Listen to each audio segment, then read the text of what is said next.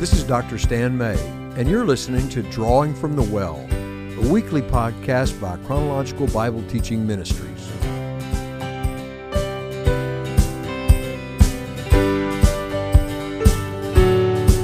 This is Jonathan Doolan here once again with Dr. Stan May to explore some of the discovery questions from Tyndale's one year chronological study Bible.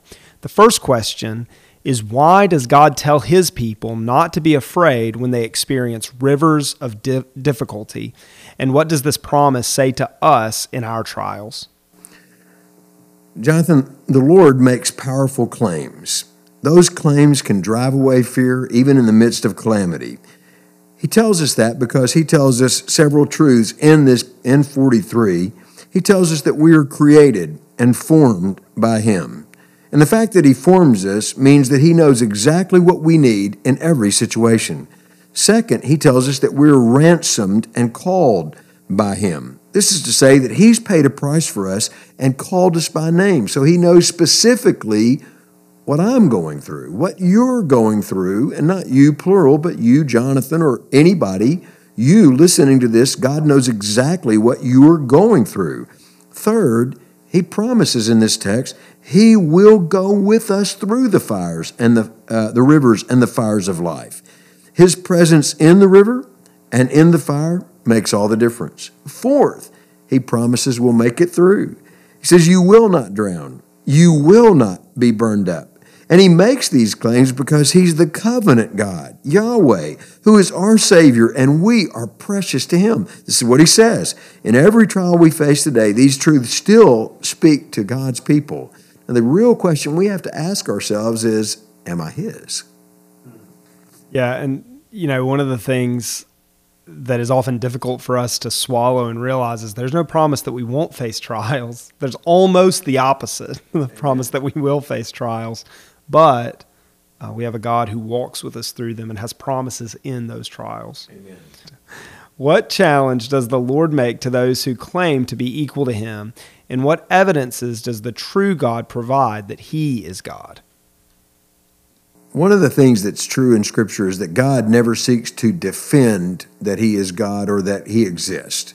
However, He does provide evidence. And evidence is different from proof in the sense that there are many things that I can't prove in this life, but there is evidence that they're true. God provides evidence and basically in Isaiah in the form of predictive prophecy. He claims that he, from the call of Abraham to the establishment of the nation of Israel and of Judah, where we are now, that he's made promises that are rooted in history, followed through in time, and fulfilled in real time that demonstrate what no other idol or deity can do. And he challenges them to do the same. You prove your power by keeping your promises.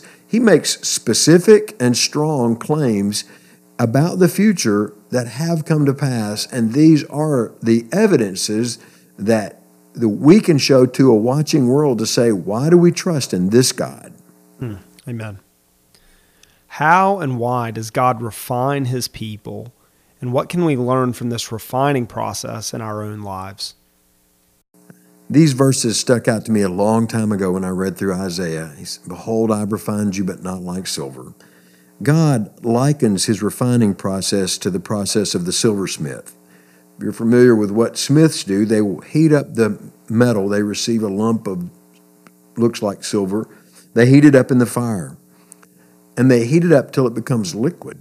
And then the dross, those impurities that are lighter than the silver, will float to the surface and he will then take those uh, a scoop and he will scoop that those impurities out so that eventually silver will be so pure that he can see his own face in the in the silver. The lord likens his refining process to the process of silver in that he uses the fire the suffering of his people to refine them and burn away the dross of sin now, the method may hurt, but it also heals because he says his goal is to purify his people so that his name won't be tarnished, his glory won't be shared with the idols. And that specifically means he's not going to give Babylon's idols the credit for the judgment that he has already prior imposed upon his people for their rebellion and apostasy. Hmm. Hmm. That's good. And we know one day the Lord will purify all of creation and rid sin um, from the face of the earth. And we look Amen. forward to that day.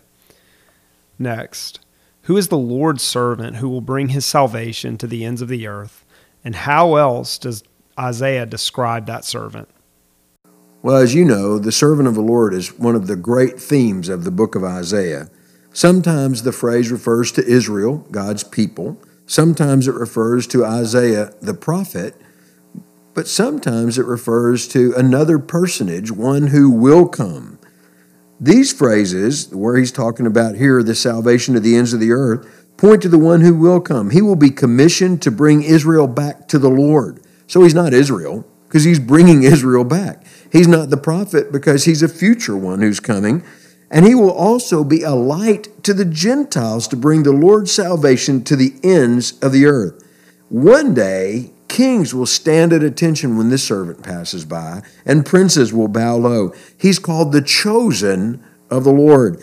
And then in Isaiah 52 and 53, we get this elaborate and glorious description of this one who has no attractiveness, who is who is opens not his mouth, who suffers for sinners, who is willingly lays his back open and gives it for sinners. And we see these terrifying, really, descriptions of the judgments that he will experience, but not for himself.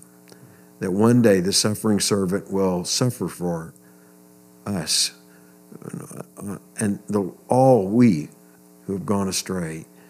The Hebrew is really funny in that Isaiah passage. All we like sheep have gone astray. Us all is the same Hebrew phrase, all we and us all.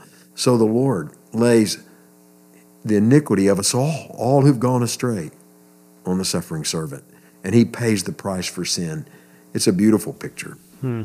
Amen. Amen. In Isaiah 57 15, what promise does God make for the humble? And what does this verse teach us about God? In a strange paradox, this verse begins by talking about how high and lofty God is, that He is the high and holy one, the lofty one who inhabits eternity, that his throne is a glorious throne that's not bound by time or space or this world or even this universe. This universe can't contain his throne. And then he contrasts that in the next statement by saying he loves to dwell with the humble and the contrite. And the word contrite pictures something that's been crushed and broken. What does he do to those? He restores their spirits, he revives their courage. God resists the proud, and in fact, as we'll see and when we get to Habakkuk, he, he tells us that pride is the true opposite of faith, but those who bow low before him in faith and humble themselves to him, he loves. And this is the heart for which he searches, and this is the life that gets to spend time in his presence. David, as we walk through the story of David, we see him learning this in Psalm 51. He uses these same phrases contrite, and humble because he's been broken over his sin. And God honors that broken heart. Hmm. Amen. Amen. How does the Spirit of the sovereign Lord prepare the servant for his work? And what does this tell you about your own need for his Spirit? Isaiah makes this glorious prophecy and Jesus begins his public ministry after his baptism and temptation by quoting these verses to define his calling. It's interesting that he stops in the middle between the acceptable year of the Lord and the day of judgment because he's coming to bring the first one, the acceptable year of the Lord. He'll bring the day of judgment later. But the anointing that he speaks of is the presence of the Holy Spirit that seals one for a calling and empowers for ministry. In the Old Testament, Elisha was anointed as a prophet. Aaron and his sons were anointed as priests, and David, among others, was anointed as king. The Spirit of the Lord is the anointing that he gives to his servant, and this anointing empowers Jesus, as, as we know, to preach the gospel, heal the sick, and set prisoners free. True believers receive the Spirit at conversion, and his abiding presence guides us into truth guards us from error, and gives us the power that we need to fulfill God's purposes for our lives. Hmm. Amen. Amen. Lastly, how might Manasseh's life have been influenced by the choices Hezekiah made in his old age, especially in Isaiah 39? And what does Manasseh's reign teach us about listening to the Lord?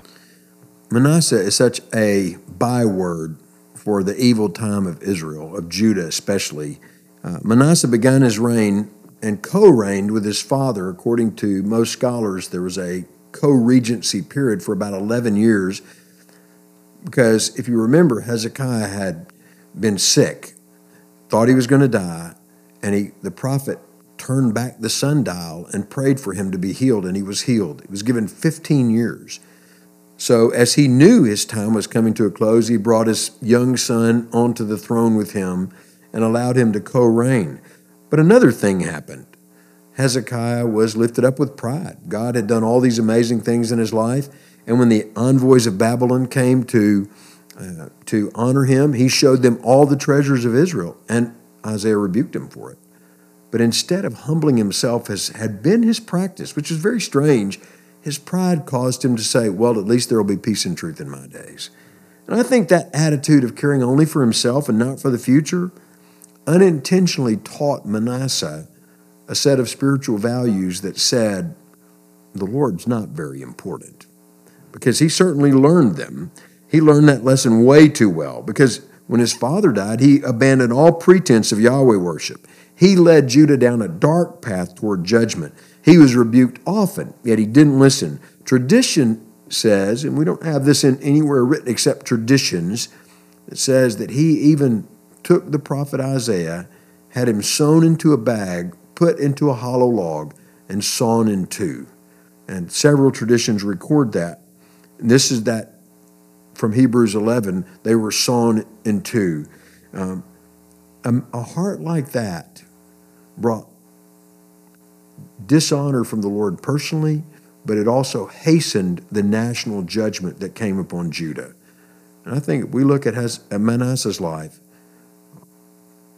it's a sobering, chilling reminder that hard heartedness toward God's word can bring destruction. We don't want to bring upon ourselves and our descendants. Mm, amen. Thank you, Dr. May.